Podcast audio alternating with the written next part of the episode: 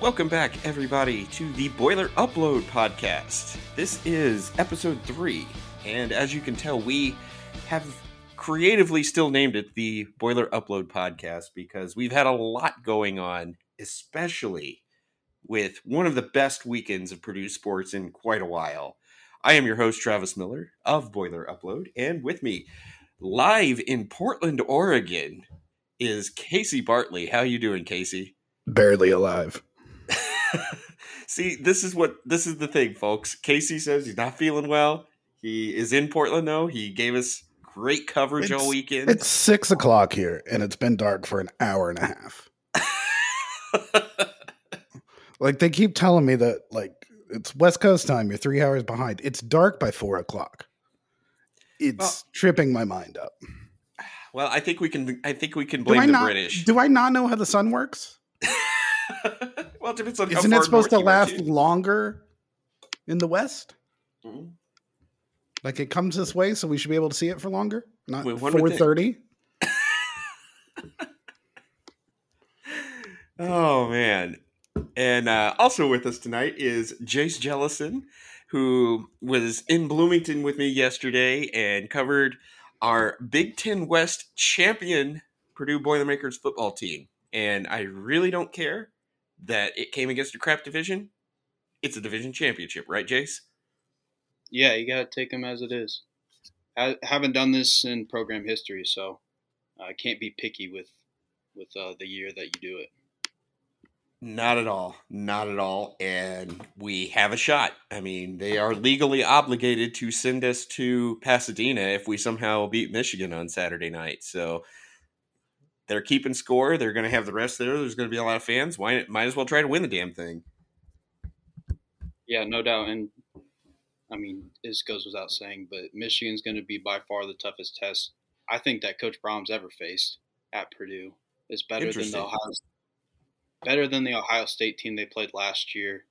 Um, I mean, this team has very little. Fl- I mean, you could make the argument that they don't have any flaws. Honestly, And how how do you think that they're different from the Ohio State team that Brohm beat in 2018? Because obviously that was a very very good Ohio State team as well. Yeah, I just think their Michigan's defense this year. I mean, they're second or they are third in the entire country in points allowed per game with 12.7, uh, second in the Big Ten. I mean, their defense is far and away the best Brohm's ever going to face, probably. Mm-hmm. And the thing is, is Purdue has faced some tough defenses this year too. I mean, Illinois was ranked very, very highly. Iowa was ranked highly at the time we played them. Minnesota was ranked highly, and one of the things that encourages me just a tiny little bit is Purdue did beat the two teams that played Michigan the toughest. They only beat Maryland by seven, and Purdue won at Maryland. They only beat Illinois by two, and Purdue won at Illinois. And they were very lucky to beat Illinois. There was a very mm-hmm. fortuitous call in their favor with Illinois leading late. So I'm not saying Purdue's going to win. It's going to be a tremendous challenge, but you always just want a chance. It's, that's all I ask. I will say that their best edge rusher only played 11 snaps against Ohio State, Mike Morris. Uh, he leads the team with seven sacks. So if he's out again, and I don't think it really matters that Blake Corum might be out because Donovan Edwards showed last week that, or ye- yesterday, na- yesterday now, excuse me, uh, that he can pick up the slack. But uh, the defense for Michigan's a little banged up with Mike Morris out, so um, it gives Purdue a, a slightly. yeah, I'm looking chance. at Edwards here. 216 yards rushing against Ohio State in the shoe. And the, I I think when I was looking at it, obviously we knew going into the Saturday game we were going to get one of the two if we beat Indiana. And I felt like Michigan was just a slightly better matchup for us, only because they are much more running based versus Ohio State had receivers that were going to be doing laps through our secondary, and they showed it last year when they beat us in Ohio, at Ohio State. Um, you know, Michigan's obviously still very, very, very good, and they love to just grind you into a fine paste. But Purdue has mostly held up well against the run this year, and you know it's still going to take a tremendous effort to win. They have a lot. Purdue has allowed a lot of big plays in the running game, obviously in the passing game too. Um, but yeah, like you said, C.J. Stroud and those wide receivers are are on a different planet than J.J. McCarthy and um, Ronnie Bell and and Cornelius Johnson. Um, but I mean, like you said, um, Donovan Edwards, 216 yards rushing. In the fourth quarter, he had touchdown rushes of 75 yards and 85 yards. Oof. That just, and he's their backup behind Blake Corum, who's up a Heisman candidate. So that just shows you how good this Michigan rushing team is, their offensive line, and those two backs. Yeah, they've got 2,000 yards combined between them and 24 touchdowns this year. They, they may not need uh, they may not need to throw that much, honestly. um, they've got a couple decent receivers. I see Ronnie Bell, 687 yards and two touchdowns. Cornelius Johnson, 460 and six touchdowns.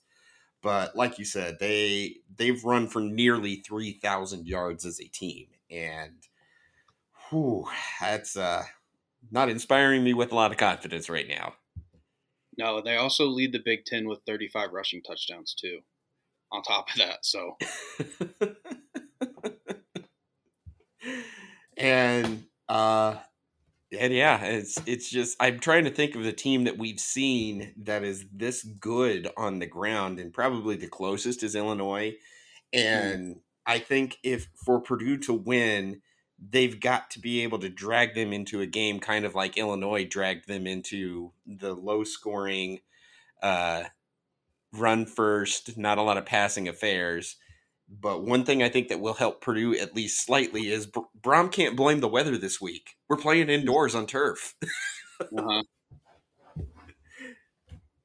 Yeah, I will. I will say that I think Michigan does play a lot like Illinois. Obviously, Illinois has Chase Brown, who's who was another Heisman candidate before Illinois started slipping there at the end of the season.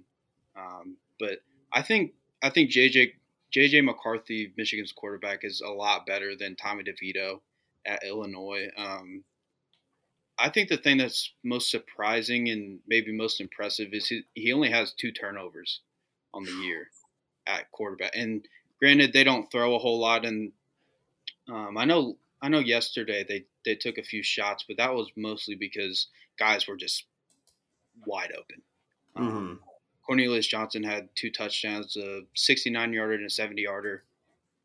Uh, but McCarthy has, I mean, he's been completing around 50% of his passes over the last four, four or five games. So, I mean, he hasn't been super accurate. He's not going to slice and dice you like CJ Stroud, but he takes care of the ball. And Michigan doesn't really turn it over. They've only, they only have six turnovers on the year. Uh, that's second in the NCAA to USC. Mm. Yeah, we're gonna we're gonna need some turnovers too. It's mm-hmm. it's gonna be tricky. One thing that's it's kind of surprising is they don't force a whole lot of turnovers. They're tied for 105th with 13. Um, the only two Big Ten teams below them are Michigan State and Northwestern, which is kind of surprising for how good their defense is. But they're just stout. Mm hmm. And you don't you don't really need to cause turnovers when you can force three and outs. Those are basically turnovers as it is. So yeah, Aidan O'Connell's going to have to have similar to the the games against Iowa and Michigan State last year. He's going to have to have a special performance. Uh, yeah, uh, he wants to pretty wants to win. And you know it as we found out over the last 24 hours with the tragic passing of his brother he's got a lot on his mind, and he still came out had a solid game yesterday at Indiana. I mean, you were there, you were talking to brom you saw uh, kind of everything outside mm-hmm. the locker room. What was the atmosphere? Uh, was there like an atmosphere of relief after the game? Obviously celebratory because they did win a division championship and the bucket and everything else. You know, just kind of what was your perspective there after the game with everybody? Yeah, I'll touch on the the situation with Aidan first. So Bob Kravitz, credit to him, he actually saw Aidan crying on the sideline. So he mm-hmm. asked Brohm about it. I've never seen Brohm get emotional, and for him to be that emotional, I mean, it was a big deal. I don't, I don't. They haven't released like what happened and everything. Obviously, his his oldest brother passed away, but um, I don't know how soon it was prior to the game. But for him to go out there and losing your brother is something I can't imagine, and then going and have going and having a good game and trying to keep your focus on one of the biggest games in your college football career. It's it's insane. Um, Mm-hmm. Yeah, that that moment was was one where Brohm was super vulnerable and emotional. Um, after that, some other people uh, we were asking different questions, so uh, got his mind off of it. He he wasn't really thinking about that. Um, obviously, Aidan didn't talk to the media because he was understandably still upset and um, grieving in his own way.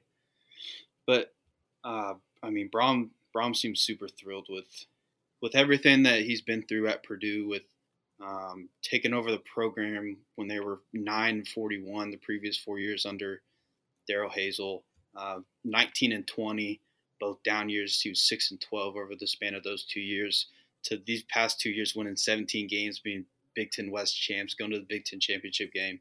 Uh, it did feel like he was kind of relieved um, to finally reach this moment, and and that's something I I went back and looked at or listened to his introductory press conference today, and that was one of the first things he said was, "I turned Western Kentucky into a championship football program, and I want to do the same at Purdue." And um, obviously, he's accomplished that now.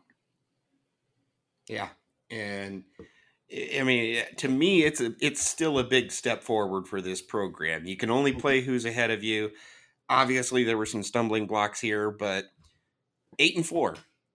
I mean, most Purdue fans would love to be eight and four every single year. You get that kind of consistency, it'd be great. And you know, a couple of plays, honestly, from ten and two. You know, you lose the Penn State game in the very end. You lose the Syracuse game in the very end it's looking very much like we will be playing in a New Year's Day bowl because I think Michigan and Ohio State are both locks for uh, the New Year's Six bowls. Penn State's got that next spot; they could sneak into one maybe because they're ten and two and they're at least pretty solid. And you know, of the other teams in the Big Ten that are bowl eligible, Purdue's up there. I I think we're going to be either in Orlando or in Tampa in one of those New Year's Day bowls and against an SEC team, maybe a rematch with Tennessee. Uh, but obviously, you know, you got that small percentage chance you might be in Pasadena, and I I could live with that. yeah, that would be absolute. I mean, obviously, I was only a few days. I might not have even been been born yet uh, when that when that game happened. The last time Purdue went to Pasadena, uh, it was January one, two thousand one. So then, no, I was five days from being born. oh my god! um, but the way that Purdue fans and some of the former players and coaches talk about that game, you can tell it's really special. And if Purdue's able to get back, it would it would mean the world to the fan, the fan base, uh, the athletic department, the players, the coaches, etc. But um, I mean, you don't want to assume they lose. If if they do lose to Michigan, we'll say that.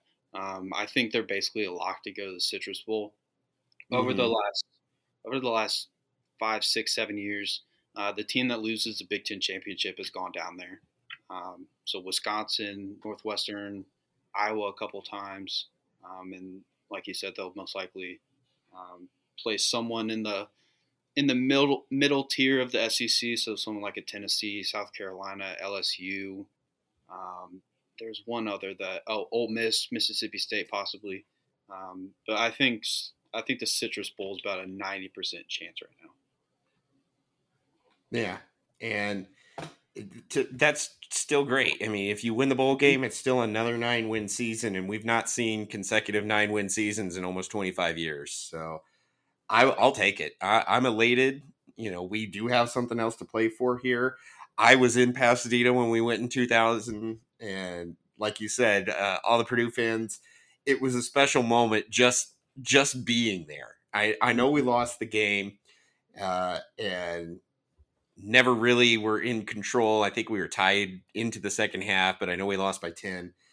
but just being there, it just it felt like such an accomplishment for the program. And if they somehow got back, that would be I think it would be just as special. Eh, and to fight through what this team has done to come back from, like you said, the 19 and 20 seasons, just just great. And you know, let, let's have some fun with it. I mean, I'm hoping that this week against Michigan, Brohm just reaches into the playbook and let's just go to some of the utter nonsense plays and you know go down swinging. We have nothing. We have nothing to lose. We're a 16 point underdog. No one expects Purdue to win this game. You know, we are doubting that Purdue is going to win this game, but you never know, and that that would be wonderful. hey, like you said, you never know. The spoiler makers could make an appearance. Uh, we'll have to see what happens with the college football playoff um, rankings that come out on Tuesday. But the last, I mean, I could I could see Michigan hopping over Georgia for this week, uh, just because of their win over Ohio State. But I mean, maybe not.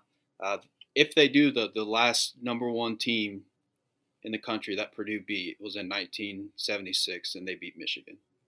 There we go. Like they can make it full circle and and do the impossible again.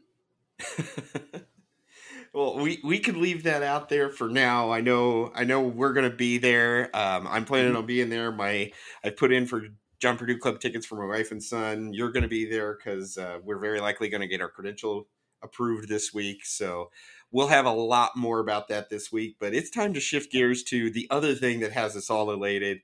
Casey, you've waited very patiently. Uh, I am going to admit I'll have my crow served medium well. I was wrong about this team. This is the only reason I'm on the podcast.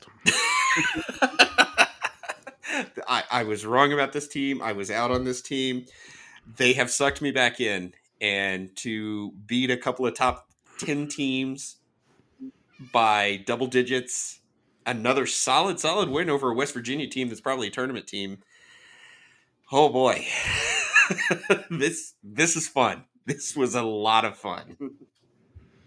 Yeah, turns out having one of the best players in the country um, and one of the best coaches and a roster that's 10 deep without any negative any negatives on the roster.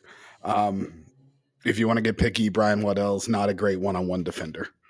But he also had some moments this game where he was really good against the zone in the second half when Purdue was struggling. He's you know, the odd man out. He played six minutes. I think Trey Kaufman randomly had nine minutes this game. But a, a, tournament, especially like this, when you're playing three different teams in four days, three different styles, you really find out how versatile your team is. And I think Purdue showed that, first of all, they can defend. Um, oh, yeah. it, it wasn't just that they played. Um, bad teams to start the year. It wasn't just because they were at home with Mackey. They went on a neutral floor and absolutely dominated on defensive end for 120 minutes. Um, we're talking uh, the end of that Duke game. Duke went 0 for their last 13, 1 for their last 17, did not score for the last seven minutes and one second in a contested ball. That's the number eight team in the country. And Duke definitely, that ranking is more uh, projective of what they probably will be towards the end of the year. They had um, three of the top five recruits in the nation on that team. And to be honest, besides Philip uh, Filipowski, none of them had been particularly playing like that. But uh, that just kind of shows. I mean, Purdue's young too. A lot of young guys, freshman guards. Fletcher Loyer had his best game of the season, um, 18 points. The fact he got 14 shots off, I think, is an encouraging sign because uh, he just went up against. Uh, there's not going to be a more athletic or strong or big defense in the country, and he looked like someone that can get his shot off when he wants, can make things happen on all three levels of the offense. And we already we've seen what Braden Smith can do late. So yeah, it's just this much basketball in a tight window really shows both your weaknesses and your ability to adapt. And Purdue obviously knocked it out of the park in all those categories. Absolutely. And I think what stands out to me is mm-hmm. the second halves of both of these games against Gonzaga and against Duke. Purdue was just, I mean, they were never really threatened. I think Gonzaga got the lead down to four at one point, very briefly. And today. I think uh, Duke got it down to like six or seven at one point, but then, like you said, Six. yeah, they got it to six, and uh, then they scored one point in the last nine minutes and seventeen seconds of the game. Yeah, Purdue played the number eight and number six team in their best last two games, and they led by more minutes in double digits than they did single digits in the second half. That's crazy. Didn't trail at all. That's that's coast to coast dominance, and that's that's kind of the thing that when you think about uh, Painter's Purdue teams of the past, even when they played really well, even when they jumped out to a big lead, you're always expecting them to uh, give up the lead at some point or their offense to go kind of haywire. And I think that speaks a lot to just Zach Edey's dominance and this team's ability and willingness to give him the ball, which was Painter's entire inflection point all week. He was not happy on Monday when we talked to him. He thought his team did a really crappy job at Marquette getting Zach Edey the ball. Mm-hmm. And uh, I mean, you can see it when they're out there. And when the kids talk about their team, like part of this confidence this team has that they shouldn't because they're so young and in theory untested is that they know they have a guy. They know they have one of the guys. And according to KenPom, the guy in the country. And when you have that kind of anchor down low and someone that you know can get you a bucket whenever you need it and is always going to be the best player on the floor, that helps you feel confident out there. And Absolutely. and this team, Painter talked about it after the game. It's not enough to have good game plans. It's not enough to have good players. You have to play hard. And he Mhm. said, anyone that had watched tape, the first two tapes of the tournament, none of them came away thinking that they weren't giving everything they could on the court. And you've got Zach Edey diving at midcourt on the ground. He's seven foot four. He's big enough to be a skyscraper. Mhm. Launching himself on the ground, grabbing a ball and tossing it up to Braden Smith to save a possession. That's just not usual. This team amps it up to 11 at all times, and they're skilled, and they have the best big men in the country. And as I said a couple weeks ago, if this team can defend, they're a top team, 10 team in the country. Turns out they can really defend, and they've beaten two top 10 teams in the country. Yeah, and I, you talk about the ability to g- just go out and get a basket, and we saw that this afternoon because there was that stretch there in the middle of the second half where the only one that was really doing much of anything offensively was Caleb. Furst, I think he had like seven straight points for us, which Caleb phenomenal tournament, Double double off the bench. yeah, phenomenal tournament in his own right. And defensively, we're holding on, but we're not doing a lot offensively. And uh, with 701 left, Edey scores. Uh, no, not with 701 left. With, with 643 left, he scores, and the lead had held at seven there. And it was that moment. It was, I believe, right after the the media timeout. Game can go either way in that point in a seven point game. And we got him a really good look inside, and he scored, and that was it. Game was over at that point. I mean, we didn't know that Duke was not going to score again, but at least offensively, that just seemed to really open things up. And it, it, I mean, that's what Painter does. He looks to get an easy basket out of these media timeouts. And when you have a guy that is seven foot four and simply bigger than everybody else on the floor, it's a lot easier to go and get that basket out of a media timeout. Yeah, Painter's playbook has always been, well, the last five to 10 years, pretty much ever since Shrewsberry came around. His playbook has expanded and it's gotten really good, and he does a great job getting Zach Edey isolated. But none of that works unless the players are capable and willing of getting the ball inside, which is not something you see very often in college basketball. So the discipline of the team and willingness to get the ball into Edey's hands um, really showed. And then this isn't a plucky Purdue team. No. Purdue played Gonzaga and Duke, and they were the more athletic team, top to bottom, both teams. Mhm. Duke, you could argue a little bigger on the wings, a little more athlete, but Caleb Furst off the bench is a problem. Big dudes like that should not move the way that he does. Um, Mason Gillis is strong and can shoot. Uh, Trey Kaufman-Renn, uh, again, played nine minutes, but is a post problem inside. Yeah. Purdue has moves, and he's not afraid to take it to the basket either. yeah, Purdue has guys, and they have guys everywhere. And it's it, it was particularly against two teams that are guard deficient in Gonzaga and Duke. Um, they didn't bring back a bunch of scoring, and they had guys kind of stepping up their role this year. And none of them has performed as well as Braden Smith and Fletcher Loyer. Oh, sweet yeah. God, Braden Smith! I, I love that kid. it's it is a really good backcourt and just a whole bunch of size and athleticism at the four and five spot. I'm just I okay, I gotta ask now. Is this team better than last year? Yes. Wow. Last year's team couldn't defend. True. There were there were legit weaknesses on that team. Mm-hmm. And they were great when they got to play their style of basketball. Uh, but they couldn't impose their will the same way this team was. And to be honest, they didn't have as much will as this team does. Mm-hmm. And so, yeah, the less weaknesses, and this team just whatever they lack, they make up for, and just playing really hard, playing for each other, playing disciplined.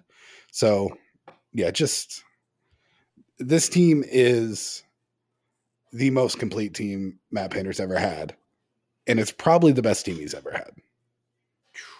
That's uh that's high praise. And I think you said last week we're not even shooting particularly well from 3 yet. 39% from Duke. Uh 18 three point attempts, not a ton, but I, I think that's the happy balance, somewhere between 15 and 20, and you hope to make somewhere between six and nine of them. Yeah, when Purdue is hot, they're definitely never losing, but uh, Loyer's going to come around. Um, Gillis has already come around. You know, he came in shooting one of six, and now you know just made both of his. That's the thing. Gillis started that game on fire, mm-hmm. made two threes, um, looked really good, and then just didn't play because Furst was playing out of his mind. So mm-hmm. you've got guys like that stepping up every week, and it changes the way Purdue can play. Um, you know, going in, Duke did one thing really well: best offensive rebounding team in the country. Purdue out rebounded them. That was a flaw a week ago. Purdue got out rebounded by Marquette. So they're already learning, they're already adjusting, and they're already making something they weren't very good at a week ago a strength against the best offensive rebounding team in the country. So all signs are pointing up.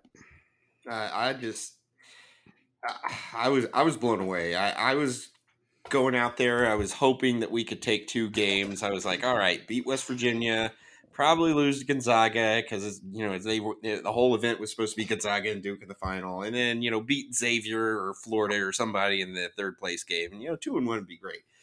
But to go out there, win three games by double digits, and two of them over top ten teams, oh my goodness! And I mean.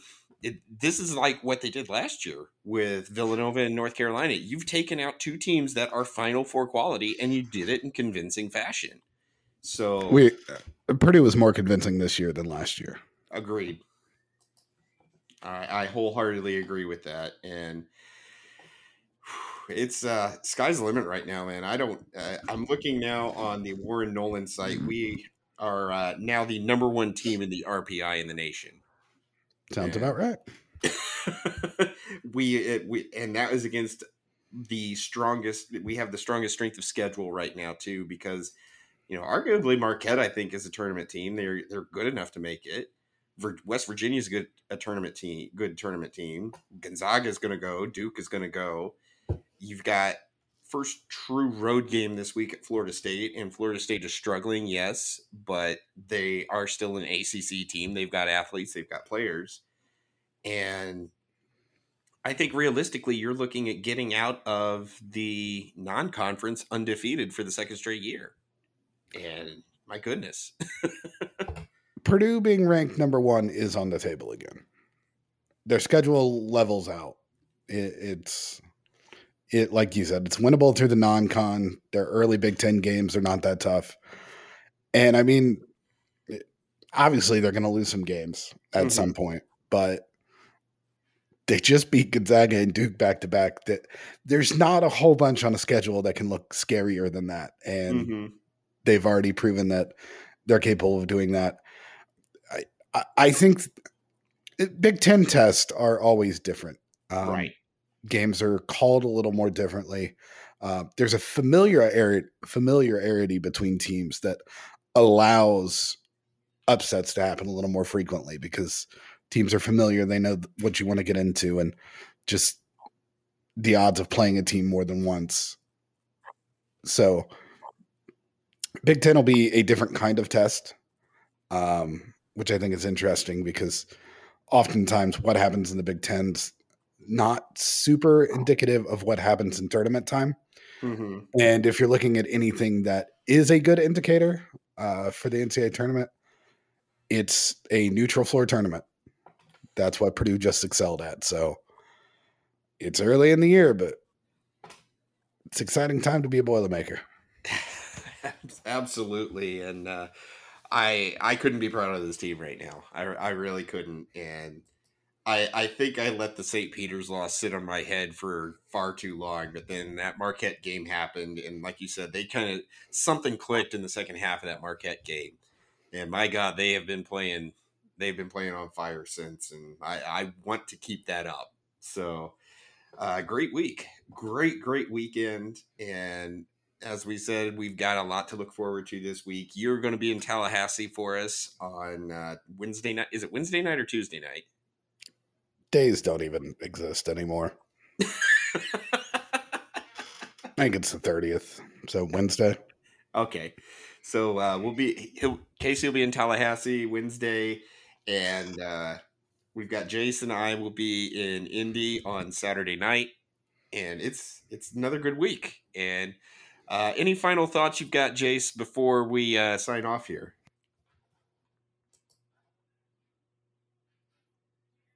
Did we lose Jace? All right, I think we lost Jace entirely because he is not responding. So, mm-hmm. Casey, you got any final thoughts? Nope. Uh, I mean, we've got high school basketball starting up now too, so stay yes. tuned for that. We'll be we'll be in tiny gyms when we're not in the big ones for the uh, next well, few months. I guess I should mention that. Uh, are you planning on going to Brownsburg on Saturday? Oh yeah, Heck yeah. Uh, we'll get uh, Casey. will have a look at Jack Benter. Have a look at uh, Jalen Haralson. I believe is playing there. Um, obviously, uh, Myles Colvin's in it. Flory Bidunga it's going to be a good day on Saturday. I wish I. It, it's one of those days that I wish I could be in two or three places at one time because there's a lot going on on Saturday.